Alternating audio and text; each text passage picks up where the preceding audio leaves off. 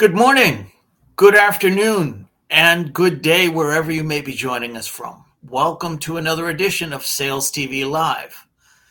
In celebration of BDR Appreciation Week, today we're examining the 2024 State of the BDR survey from 6sense. Joining me is Kerry Cunningham. Kerry brings over 25 years' experience in B2B demand generation and management. He is currently spearheading research and thought leadership at 6sense. Kerry, welcome. Thank you, Rob. Great to be here. Appreciate it. Kerry, please tell us a little bit about you, uh, your yeah. journey into sales, and where you're at today. Okay, thanks. Um, so, uh, you know, I work for 6sense, which is a software company. Um, we're dedicated to helping B2B companies identify, engage, and convert buyers. Uh, and by buyers here, we mean accounts and the buying groups that represent them. We'll talk about that. Um, I run a research and thought leadership function, which is kind of odd at a software company. Uh, but uh, if you are familiar with uh, with with uh, companies like Forrester Research or SiriusDecisions back in the day, or Gartner, um, analyst firms like that, that's where I come from. The last uh, ten years was spent SiriusDecisions and Forrester uh, as an analyst covering B2B marketing and sales. And then back in the day, I, I was a VP of operations for a third party teleservices firm uh, in the located primarily in the Bay Area, but we ended up with a few other offices as well. And about 500 uh, or so BDRs working primarily for tech companies, but not exclusively. Uh, and so I have spent most of my adult life kind of right in the middle of the sales and marketing divide, which unfortunately has often been. So thank you for that. Um, I have spent the the past day researching your research, reading through it. Um, that's my printout of it there. Before we actually look at the results themselves, can you t- please explain a little bit about the methodology? Uh, who was sure. surveyed? What's the history behind it? And how were the questions chosen? Sure. We uh, this is the third year we've done this survey with uh, with 6sense. Um, I've done similar research back at SiriusDecisions and Forrester in the past. This year, we surveyed 290 uh, BDRs, primarily, but not entirely North America, 90% ish North America. Uh, nice distribution of, uh, of industries represented, um, pretty heavy presence of tech and software uh, BDRs, but BDRs from a pretty wide uh, swath of folks. We did a lot of the recruitment of uh, the survey responders right on LinkedIn. Uh, so a lot of people uh, on LinkedIn who might uh, be seeing it there will have participated in the in the research. And as I said, this is the third year in a row. So we have some trends uh, that we can look at year over year over year um, in how things are going. Um, now, a couple of the things that go into the survey. So first, we want to know how it's going. Uh, and so we ask BDRs, are your is your team growing or shrinking? Uh, are your quotas growing or shrinking? Uh, are you making your quotas? How's that going? Um, you know, and and things like how long have you been in the job and that kind of stuff, so we can track um, how the how the structure of the teams and, and what the the BDR function looks like. Um, we also ask uh, you know how what are the things that you do as part of your job? Uh, are you setting meetings for sales all the time some of the time? Are you uh, inviting prospects to other kinds of experiences? So um, obviously the kinds of things that bdrs have done for forever are you inviting them to events and those kinds of things? But these days there are lots of other kinds of experiences that companies are offering their prospective buyers uh, and so we inquired about all of those and, and some some really good news there. Um, and then a big part of our survey every year is something we call the support index. So I have a background, my graduate backgrounds in in organizational psychology. And one of the things that fascinated me running a big organization of BDRs is how to keep those folks motivated uh, and engaged and doing their best. It's not a job that people want to have for a long time. Uh, and primarily what people want to do is get promoted out of it uh, and into something else. So we were always very interested in how do we keep folks engaged. And uh, a lot of people will be familiar with the Gallup organization and the the workplace surveys that they do, um, and uh, really great uh, work that they've done. We borrowed a number of questions from that survey and and customized specifically for BDRs that we use in our survey every year. We use four of them, four of those questions. And then together they make up this thing we call the support index. And what's important about the support index, it measures how BDRs are feeling about their jobs. But the most important thing is it correlates really strongly with their performance. And uh, so we'll talk in a minute about that relationship between how supported they are and in what ways and their performance. But it's an important one. And unfortunately, I have some negative news there. We had a lot of good news this year, but not some great news there. All right. So then let's get to it. Uh, what are the key findings from this survey? Yeah, so I think you know the first kind of most surprising, and this is a this this is a glass half full. I guess I'm a glass half full guy, but uh, uh, glass half full finding is that about 54 or so percent uh, of BDR said that their teams grew over the last year, um, and or actually 54 said they stayed the same, and another uh, 20 or so said that they grew. So you have about 75% of BDRs saying that their team stayed the same or grew. Um, I think that's good news because if you do get your news from LinkedIn, you would think that they were all shrinking uh, and going away completely. Uh, and all you see is bad news. Now, of course, that does mean that 25% of teams got smaller uh, over the last year. And that certainly isn't what we want to see. You'd love to see uh, a much smaller number getting smaller but 75% of teams growing. So we're calling that good news. Um, at the same time, we also saw a really substantial number of uh, quotas increasing. So the number of teams that recorded or reported that their quotas increased was pretty uh, substantial, uh, and you are much more likely to have your quota increased rather than decreased. And what we've seen over time is that there are two reasons that quotas increase. Um, one is that companies are trying to get more done with less.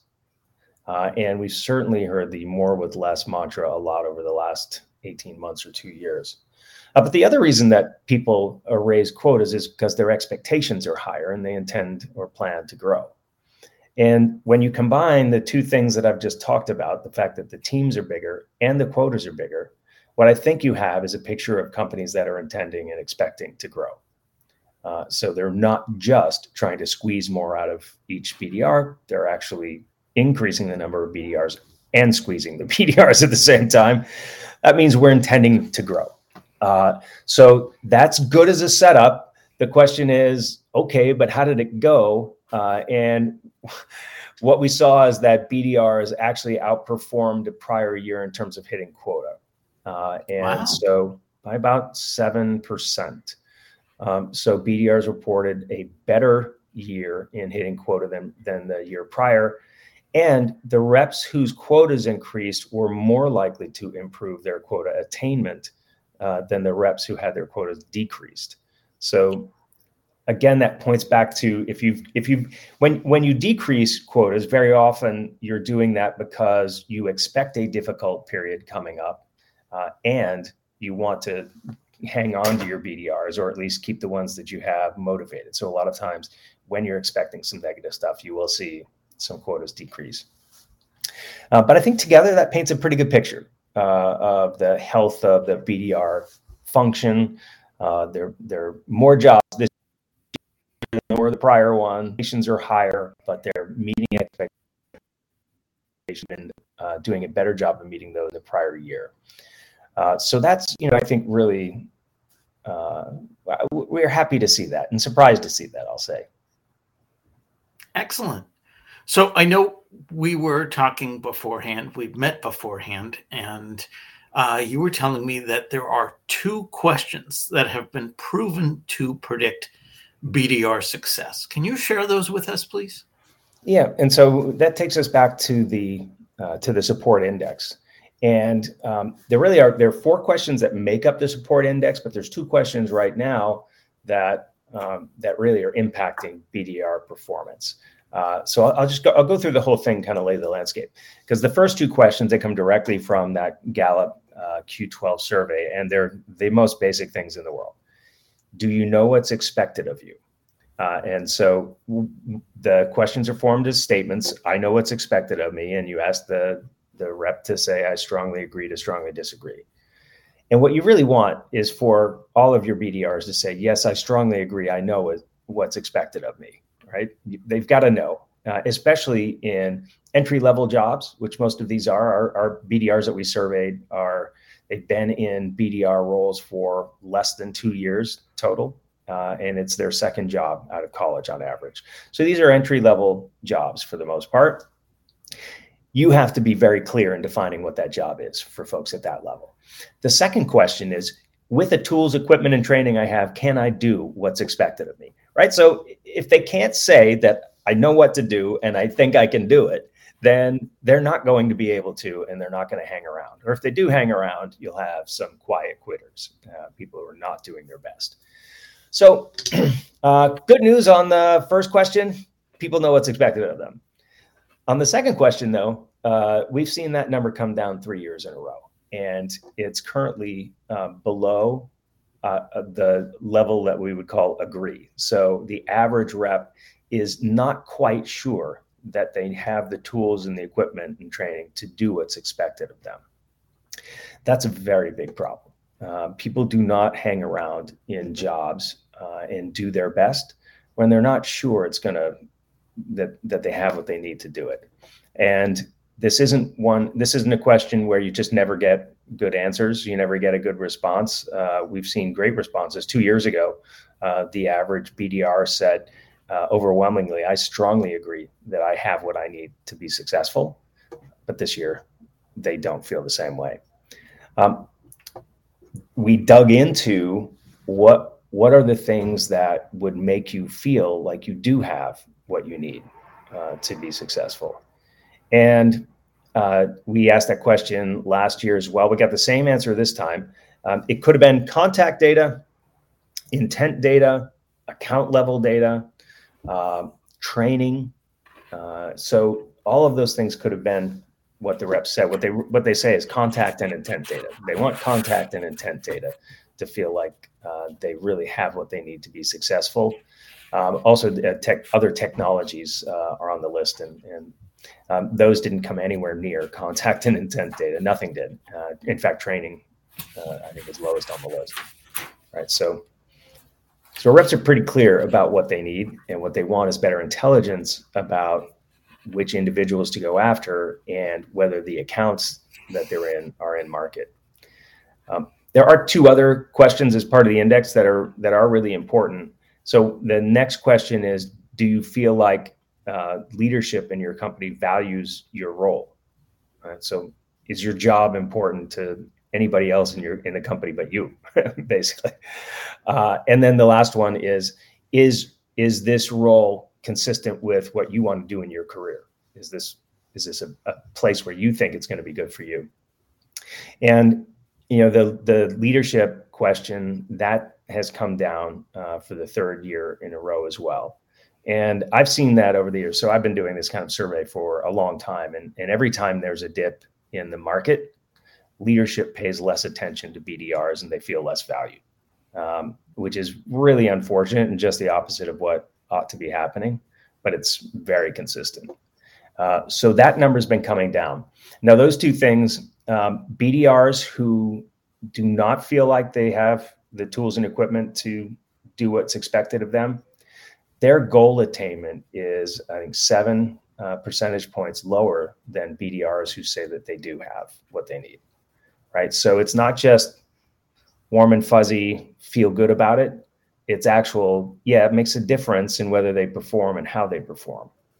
Uh, and so I wouldn't ask any sales leader or BDR leader to care about whether their reps feel supported just because. Uh, you know, that's I'm not that's that I'm not asking them to do that. I'm asking them to care about it because that impacts whether your BDRs are going to perform well or not. Uh, and you may not think that they need to feel supported in that way. You may think that they have everything that they need, but if they don't, they are not going to perform as well. Wow. Yeah. Um, any other surprises in the data? Yeah, you know, we we asked about uh, use of AI uh, so far, Um, everybody wants to know AI, AI tools, um, what's uh, what's going on with those. So we asked about the use of AI tools, and uh, you know, so far uh, BDRs are getting to use uh, AI tools. The call transcriptions, the most common one. So about 25% of all the BDRs that we surveyed, um, their organizations use a call transcription tool, which I think is is really great. It's kind of you know I think now table stakes.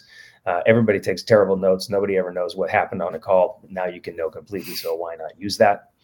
Um, the next one on the list was email writing tools, and I'm so happy to see that BDRs are using those. You know, some BDRs may be good at writing emails, um, but most of us have been on the receiving end of BDR emails. So we know that there's work to be done there. uh, a lot yeah, of work. Yes, there is. Uh, and so uh, it's a great use case for generative AI. Um, it is a massive time saver, not to mention a quality improver uh, of that function. And so almost 20% of BDRs are already using a generative uh, AI tool for email writing. Um, and there are other email uh, tools or other AI based tools moving in, conversational email, some call coaching. Call coaching, not quite as, uh, as high up the list as I would have expected yet. Um, but they're definitely making their way. So something like 39% of all BDRs have some AI based tool uh, that they're using in their job. And I would, you know, that number would have been probably 15% uh, two years ago or 10% or something like that a couple of years ago or almost nothing. So that's a lot. Um, now, the next thing we looked at is are you getting any training on them? Uh, and, you know, the answer there is kind of a moderate amount of training is what uh, BDRs report. But when you think I saw the report, you're generous there. Yeah. Of course, I'm biased. Uh, me, I'm the sales trainer at heart. yeah. When you when you think about the uh, the the tools that they're using so far, so conversational uh, email would require some training if you're using it, but that's pretty low on the list so far. Uh, coming up, but if you think about transcription tools, there's not a lot to uh, to be trained on there. Um, it's mostly a thing that you receive. Now, the email writing tool, yeah, there needs to be uh, some training associated with that so that you know how to use the content that comes from it, not just take everything. But I think still not a massive amount of training to be competent. Um, you know, I think you know it's it's probably relatively low lift. Um, and the good news is when you ask BDRs how they feel about the AI tools, uh, they feel good about it. Uh, you know, the vast majority think they're they're make the job more productive, make me more productive in my job. With you know some reps feeling like, oh, okay, no, this thing's coming for my job, but only uh, I think what uh, eight nine percent or something like that. Uh, nine percent feel like they're coming for the job. Sixty-five percent or so saying it's going to make them more productive, and a bunch saying, you know, it doesn't really make a difference. Um, which I think so far probably is fair also. Uh, so so far, BDRs are feeling pretty good about it. They're not really feeling threatened for the most part, um, and that's good because I think we've got a long way where AI can help BDRs become more and more productive uh, before AI becomes something that can take their jobs. I don't think we're we're nowhere near that, and I think BDRs get that. I want to bring in one other report that you've done, but I, I want to summarize. Let's see if I heard you correctly. From the BDR report, what I'm hearing is performance seems to be improving, while support from leadership seems to be decreasing. Right. Okay. So, how do these results align with another recent report from 6sense, the buyer experience? Yeah, great question. I'm glad you went there. Uh, so, in the buyer experience study, one of the main findings from that um, are I'll string together a few numbers for everybody, but the main findings are buyers don't interact with sellers, including BDRs, SDRs, until they're 70% of the way through their buying journey. That's not particularly wow. new information, right? But that's that's you know buyers don't want to interact until they're way into that journey. The question is, why is that? Well, um, one, they want to be in control. They told us that 83% of the time they initiate contact with sellers, not the other way around. So they don't want to have that contact till way into their journey. They control when it happens. And then we asked, so when when you did initiate contact finally, did you start with a winning vendor? In other words, was the first vendor you talked to the one that won the business, or did you start somewhere else? And 84% of the time, they started with the ultimate winner. That was their first conversation. And this is a really important uh, nuance here for especially talking to a, a BDR, BDR leader audience. It's possible that a buying team of 10 people has thousands of interactions uh, across a, an average buying journey of uh, 11 months. They get eight months into it. They've got a list of vendors. They decide to start interacting with those vendors now. They pick a vendor at random from the list and have a conversation with them. And it's so compelling that 84% of the time they buy from that vendor. So that's one explanation. Another explanation is they go through that long journey and they refuse to talk to anybody until they get 70% of the way through it because they want to decide what they want and who they want it from before they go out and talk to vendors. And then when they go out and talk to vendors, they've got a they've got a short list, they've got a vendor on the top of that. And just like the rest of us do when we're buying cars or buying anything important, we have a favorite. And when we start really looking, when you know, go to press the flesh and take a test drive or whatever it is, you start with your favorite, and you hope you don't have to go any further. Right? That's kind of what you do. Yeah. Um, that's what B2B buyers are doing. And so where that comes in, where that comes into play with the BDRs is we want to chase, we want to have BDRs go chase after folks early. What what buyers said is they're just not going to respond. 37% of buyers respond to either uh, sales, SDR, emails, or phone calls. 50% say they reach out to vendors proactively, right? So they're just not responding in that way.